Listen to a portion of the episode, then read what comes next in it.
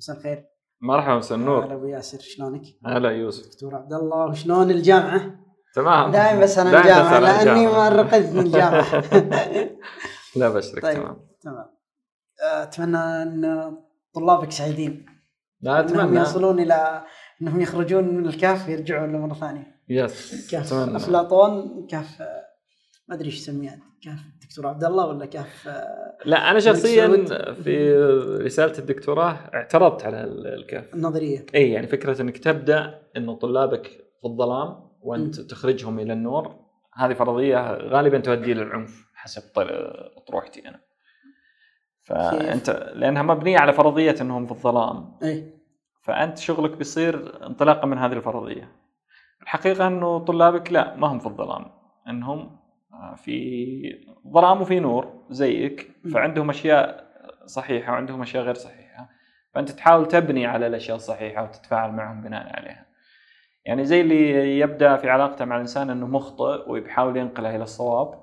غالبا إنه ما راح يشوفه إلا إنه مخطئ. ما راح يشوف الأشياء الصواب اللي عنده الأشياء الجميلة. فأنا شخصيا ما يعني ماني مع هالنظرية. نظريه نظرية ال- الكهف. أعتقد إنه فيه إنه فكرة الانطلاق من فكرة إن طلابك في الظلام وإنك دورك أنت هو دور تنويري خطيرة. لانها لو تلاحظ حتى تاريخيا الأشخاص اللي يقومون بمهام أو يتبنون مهام التنوير يتحولون إلى ناس يمارسون العنف. تلاحظها مثلا عند الشخصيات الثورية تاريخيا اللي يشوف إن المجتمع ما يفهم هو اللي فاهم ويريد أن يخرجهم إلى شفناها عند الماركسيين واليساريين كثير.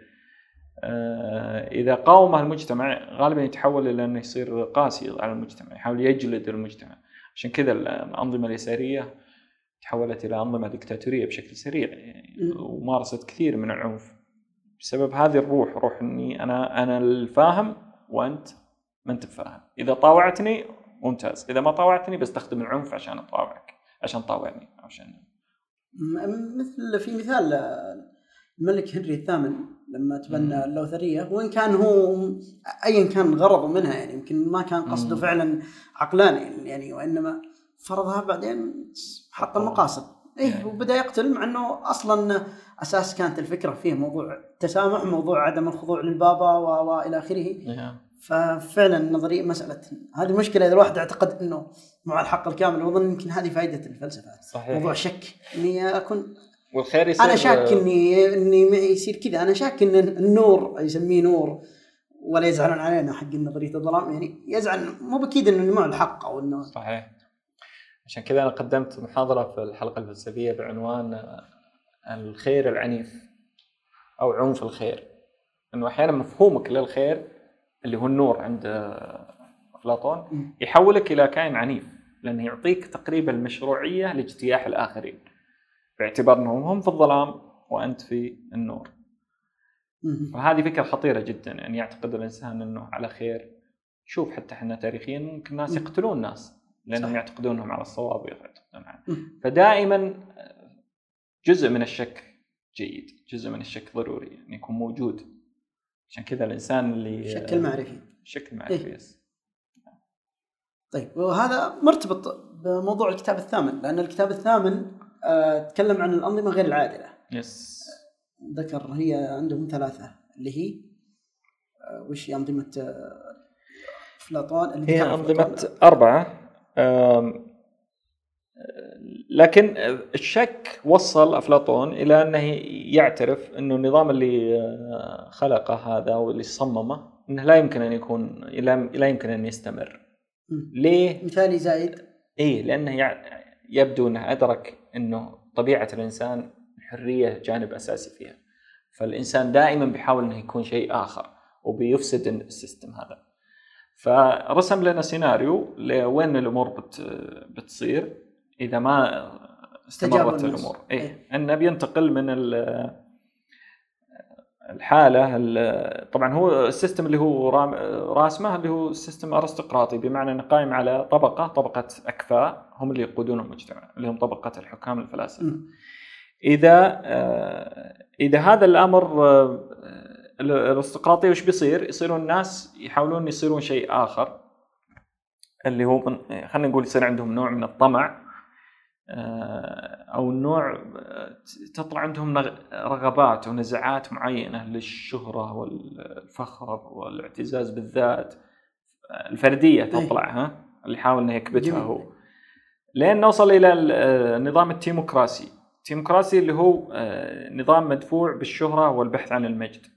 آه. ناس يصير عندهم طموح زيادة عن ال عن وبيربكون ال system. حلو؟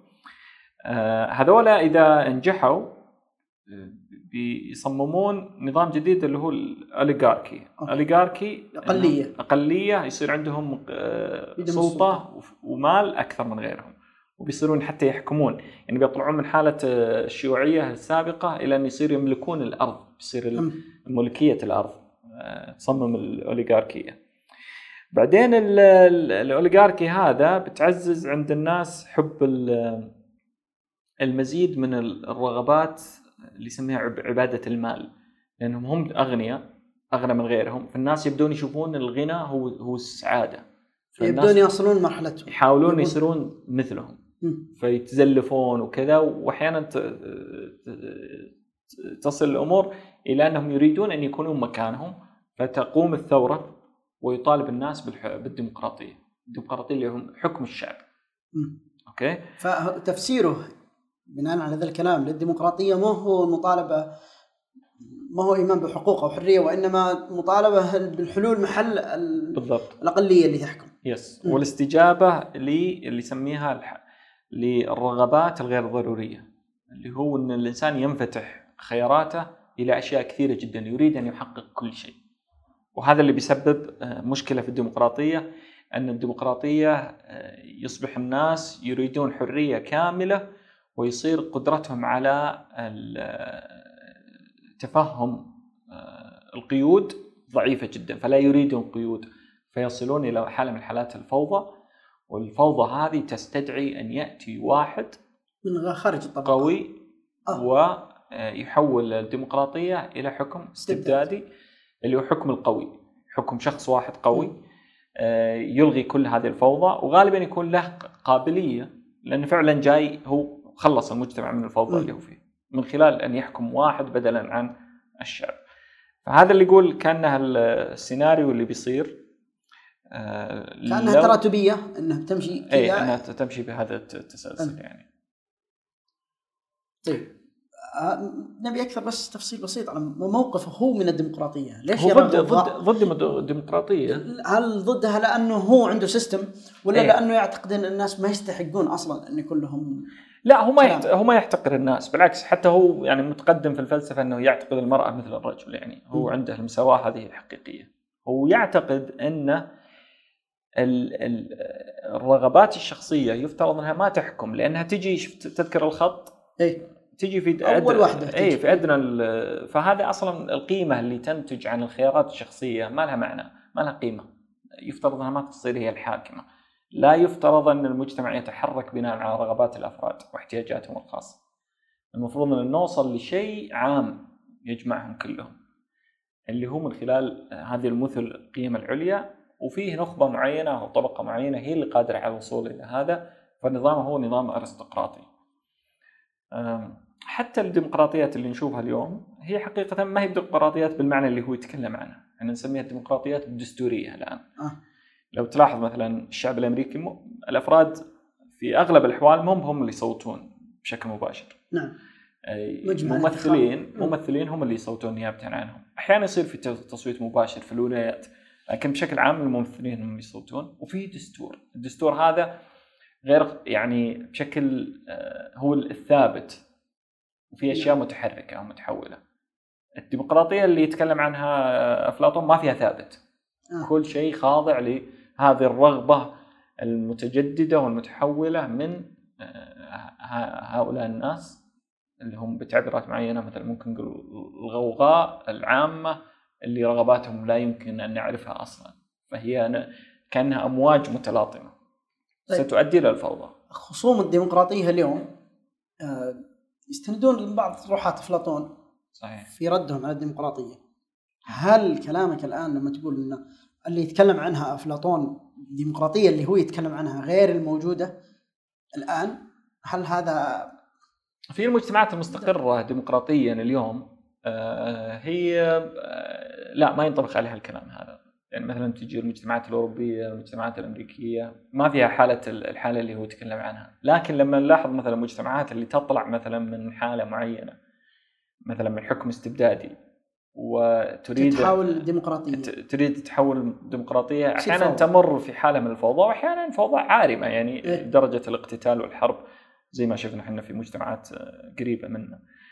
آه، فالناس يصير عندهم تقبل لن يأتي حاكم قوي وينهي كل هذا هذا الفوضى. هذه الفوضى. يعني الناس اللي ليس بالضرورة يعني نحاول نتفهم إنه الناس اللي آه، يرحبون بالحاكم القوي ليس بالضرورة أنهم قائمين على فكرة احتقار المجتمع أو أنهم آه، مازوخيين يبحثون عن أحد يجلدهم. لا هم كأنهم يرون جانب واحد. إن الأمن رقم واحد. إن الأمن والاستقرار ممكن أن يكون أفضل من حالة الفوضى اللي هم مقبلين عليها أو حالة الاحتراب العامة وكذا فهذا اللي يتكلم عنه أفلاطون تحديدا. طيب. هذا تقريبا الكتاب كان كل الكتاب آه، الثامن عبارة عن كلام عن الانظمه غير العادلة وننتقل للكتاب التاسع اللي هو يتكلم عن استبداد عن مستبد نفسه yeah. آه ذكر مسألة آه، ذكرناها بأول كتاب مسألة أن هل الإنسان العادل أسعد من الظالم أو المستبد أو لا؟ جابها ف وش تعليقك مرة ثانية؟ أنه هل هذا فعلا أن الناس تشاهد أن العادل فعلا تشاهد أنه أنه أسعد إنه بالع... الناس كتحليل آه الناس, okay. الناس okay. لا ما ترى أسعد يا يا. فهو كأنه لما يرجع للموضوع كأنه على بناء على أهميته صحيح يعني هو كان بيقدم الاطروحه المقابلة اللي هو يقول ان العادل أسعد من المستبد لأن المستبد الفكرة الأساسية إنه يفقد الثقة في كل شيء يعني آه، العلاقات لما تكون مبنية على القوة والهيمنه من طرف إلى طرف آخر يصير ما في ثقة. ما في ثقة. بالضبط. يعني ما في. فحتى الظالم لما يسمع كلام ثناء ولا كلام مدح هو أصلا ما ما يصدقه يعني ما يقتنع فيه. لأن يعرف إن ما في ثقة وما في أصلا. أنت وش اللي يخلي كلامك بالنسبة لي يتحول إلى إنه يصير له معنى؟ إذا أنا أثق فيك وأقول إنك صادق الثقة ترى هي اللي تربط بين الكلام والمعنى. المستبد ما عنده الثقه وبالتالي هو ما يربط ما, ما الكلام حتى المدح والثناء لا يمكن أن يتحول إلى قيمة بالنسبة له. حتى على مستوى الصداقات والعلاقات. يعني إذا أنت علاقاتك كلها قائمة على الاستغلال والقوة والفرض والجبر فكيف يكون عندك صديق؟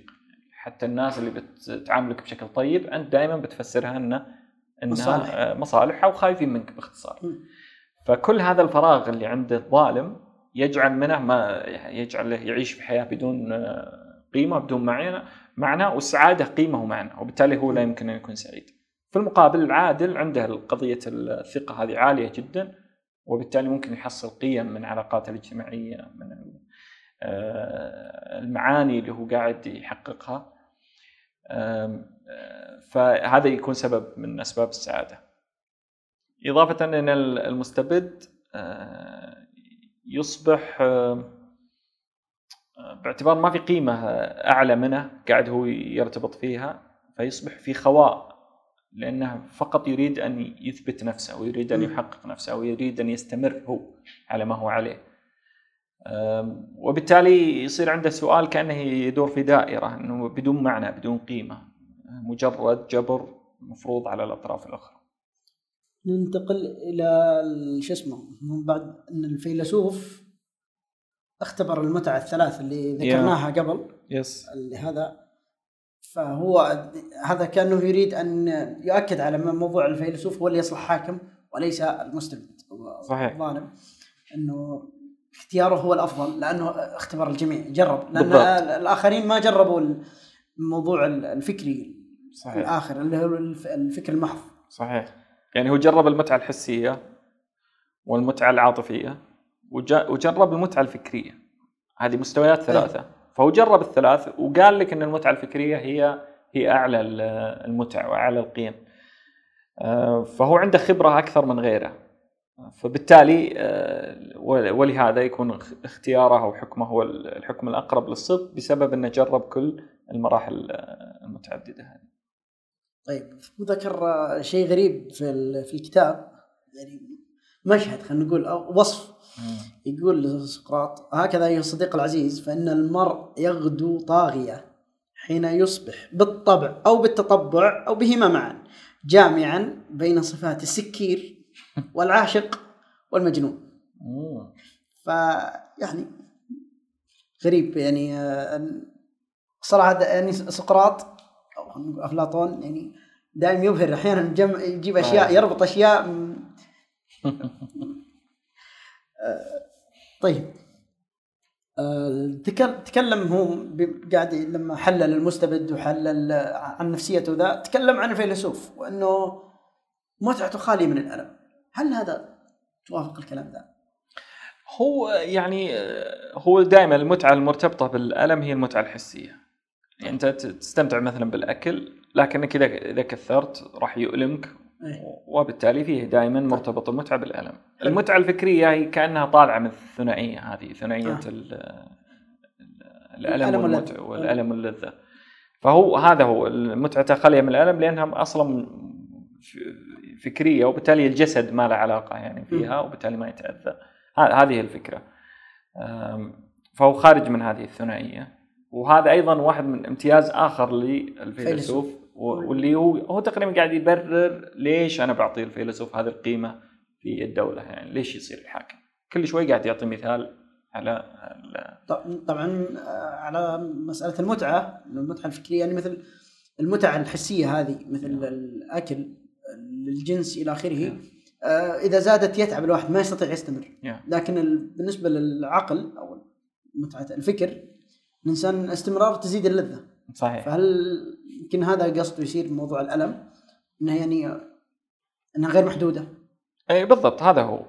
رغم إنه يعني نرجع yeah. ونقول إنه حتى المتعة الفكرية مرتبطة بالجسد. يعني حتى الإنسان إذا بدأ يقرأ كثير أو يفكر كثير بيتعب يصدع. بيتعب بيتألم يعني. طيب لما يقول الحين هو الفيلسوف قارن بالمستبد ما يمكن الفيلسوف يكون مستبد؟ لا ليش هو يجعل إن إيه؟ المستبد الفيلسوف الفيلسوف اللي و... اللي وضعناه ضمن السيستم. اي الفيلسوف هو نفسه ما ينظر إنه هو المعيار أو هو المحرك أو الفيلسوف ينظر حسب أفلاطون إنه مجرد آه يعني ينظر, ينظر للمثل ويحاول أن يحققها على الأرض ويطبقها. فهو ما عنده امتياز شخصي. الفيلسوف لا يرى إنه اميز من غيره أو إنه هو مصدر الحقيقة هو يعتقد إنه مجرد وسيلة إلى هذه طيب إلى بعض المستبدين كذا يعني الشموليين إيه هو يقول والشيوعية إنهم جو إنهم بناء على يعني نظرية الأخ الأكبر صحيح. عند جورج أوريل. يعني هو الآن ينفذ الأفكار اللي يؤمن فيها واللي صحيح. المفروض المجتمع يؤمن مو عشان مصلحة نفسه يعني.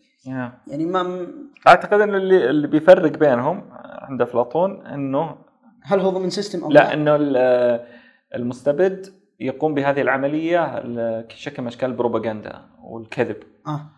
المستبد في داخله آه. لا يعتقد بهذا ابدا. هو يعرف إن هذه رغبته الشخصية.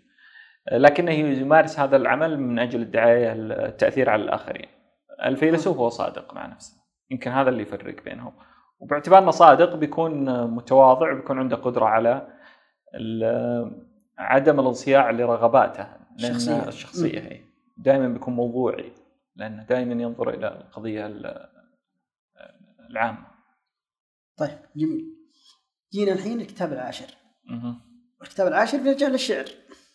يس. موضوع آه، عرفنا إحنا بالكتاب الثالث إنه كان موقفه صارم جدا ودعا لطردهم من الجمهورية. الأسباب اللي ذكرناها موضوع انهم موضوع الخوف إنهم ما يصلحون وموضوع الخيال والى آخره. هنا أنت كأنك قلت إنهم يعني بيرجع بي بيرجع نوع ما بيصير له موقف آه، متساهل بشروط.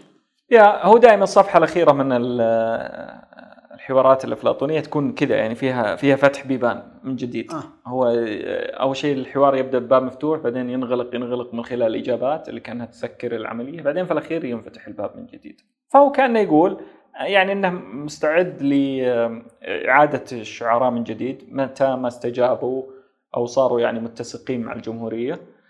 أه ويقول يعني هو في مجتمع مليء بالشعر والناس تقدر الشعر وعندهم رموز زي هيومر وغيره يعني أه يعني شخصيات شعرية عالية جدا تقريبا مقدسة عند الأثينيين فهو كان نوع من التراجع شوي إنه مستعد لإعادتهم إذا إذا اقتنع بهذا إنه القضية هي قضية مبدأ، القضية قضية إنه السيستم نفسه ما يستقبلهم. آه، فهو يعني يقدم أطروحة أخرى إنه ممكن يستخدمهم أو إذا الشعراء استجابوا ممكن يكونوا مفيدين بمعنى أنهم يقدمون قصائد تدعم التصميم اللي هو اللي هو اقترحه. طيب آه هذا بالنسبة لموقفه من الشعر آه، فيها وش أفضل الدراسات الموضوع؟ في دراسات ذهنك الآن عن موقفه من الشعر من الشعر والله بالإنجليزية أنا مرة سويت بحث في أمريكا فبالإنجليزية في كثير يعني مكتوب عن هذا وأعمال صراحة متعوب عليها يعني فعلا فحصت أطروحاتها بشكل ما أذكر الأسماء الآن لكن باللغة العربية ما أدري والله. هذا بيقودنا إلى حوار آخر اليوم نناقشه موضوع العربي والإنجليزي موضوع المصادر مصادر في الفلسفة عن كتب الفلسفة. لأن ما أنا أسمع دائما نصيحة إذا جيت أقرأ الفيلسوف لازم أقرأ ما كتب عنه و و و هل هذا متوفر بالعربي أصلا؟ لا والله الصراحه باللغة العربية المادة طبعا مقارنة بالإنجليزي المادة جدا فقيرة يعني خصوصا يعني الناس القديمين زي أفلاطون كذا تلقى عنهم لكن الفلسفة المعاصرة والحديثة أندر وترجمات كثير منها جودتها ضعيفة فصراحة التواصل مع الفلسفة من خلال اللغة العربية آه، يحد كثير من قدرات الشخص لأن في لغات أخرى مثل اللغة الإنجليزية والفرنسية الألمانية مخدومة بشكل مذهل لا يمكن أن يقارن بالعربية بأي شكل من الأشكال حتى الموضوعات يعني مثلا أنا أذكر في مكتبة الجامعة في في أمريكا الكتب اللي اللي عن الفلسفة الإسلامية باللغة الإنجليزية يعني شخصيات حتى مثل ابن تيمية ابن خلدون اللي مكتوب عنها بالإنجليزية أدق وأكثر تفصيل وأكثر وضوح وأك... ومتعوب عليه بشكل كبير من اللي مكتوب باللغة العربية. وغالبا انها شغل محترفين يعني أساتذة جامعات يكتبون وإذا كتبوا يكونوا جدا دقيقين وتفصيليين ويجمعون مراجع متعددة. فأنا أنصح أي واحد يعني عنده قدره على تعلم اللغة الإنجليزية ومهتم بالفلسفة إنه يبدأ يقرأ بها. هذا للفرد إنه المفروض آه، يقرأ بالإنجليزي yes. صح؟ yeah. لكن الاكبر كان مثل حلقة الفلسفية أو جمعيه أو أي شيء هل إيه موضوع ترجمه؟ إحنا اي والجمع الترجمة. طبعا يفترض أنه يعزز ويدعم. آه، ليس الترجمه برضو الترجمة إحنا لازم ندخل فيها جانب الاحترافية. اللي صايره الحين إن كل واحد مهتم بشيء يروح يترجم هو بنفسه ولا حد يراجع ودور النشر ما تهتم. أهم شيء الشعار والعنوان. فتطلع ترجمات مو متعوب عليها صراحة يعني. واحيانا تكون اسوء يعني تكون عائق بين الشخص وبين الفكرة. يعني الترجمة سيئة. فانا أدعم فكرة الترجمة الاحترافية اللي هي إن الإنسان ما يترجم حاجة إلا هو أصلا دارسها ومهتم فيها ويكون في سيستم لمراجعة عمله والتدقيق فيه بحيث إنه يطلع بافضل شكل ممكن. جميل. هذا فقط كان يعني على قولتهم. طلع شوي. على الخط نوقفهم ونرجع. طيب جاء موضوع ذكر عن الأرواح خلود الروح. يس معنا طبعا أنا ما أدري هو إيش دخله بالموضوع. اي أنا أقول لك آه، وش دخله في الموضوع هو دائما فكرة خلود الروح عنده ونلقاه حتى عند فلاسفة آخرين زي إيمانويل كانت إنه فكرة كأنهم يفهمون إنه طبيعة الإنسان إنه علشان آه، يعني مثلا معزز عنده فكرة العدالة الالتزام بالحق الالتزام بالأخلاق إنه يحتاج إن يكون في مكافأة بعدين مكافأة طويلة. عند كانت هذه واضحة مرة اللي هي فكرة ربط السعادة ربط الأخلاق بالسعادة يتحقق من خلال وجود الله ومن خلال خلود الأرواح. كأنه يقول فيه شخص راح يكافئك والمكافأة هذه أبدية. جميل. فاللي اللي هنا كأنه يقول إنه آه عشان كذا هو بيجيب أسطورة إر. أسطورة إر اللي هو شخص آه ينتقل للعالم الآخر ويكافئ على على الأعمال الخيرة اللي كان يقوم بها.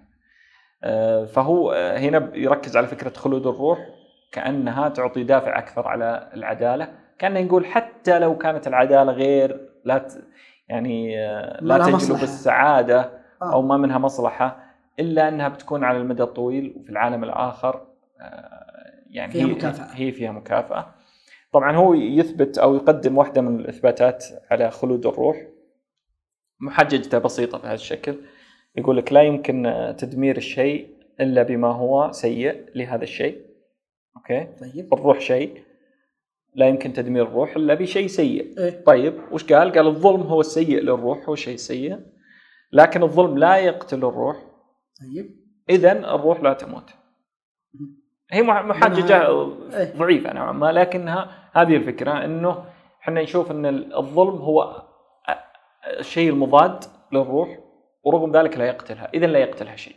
يعني كأن كذا إذا الروح استطاعت أن تتعايش مع الظلم فهي لا لا شيء آخر يمكن أن يقتل هذه الروح. هذه الفكرة الأساسية. وهذا يفتح العالم الآخر ويفتح الفكرة الأخرى. ونفس الشيء لقيناه في مينون إذا تذكر فكرة خلود الروح أو إنه وهذا يعني في الأخير العدالة تمتد أو تمتد مع الإنسان لأن روحه خالدة وبالتالي الثمرات ممكن نشوفها في آه، في سياق آخر غير السياق المباشر اللي يمكن ما نشوف نتائج العدالة فيه. جميل. آه، طبعا تقريبا كذا انتهى الكتاب. سنة. فيها صراحة هو نقاط كثيرة لكن ما نبي إنه يصير كأنه شرح ونأخذ عشر حلقات.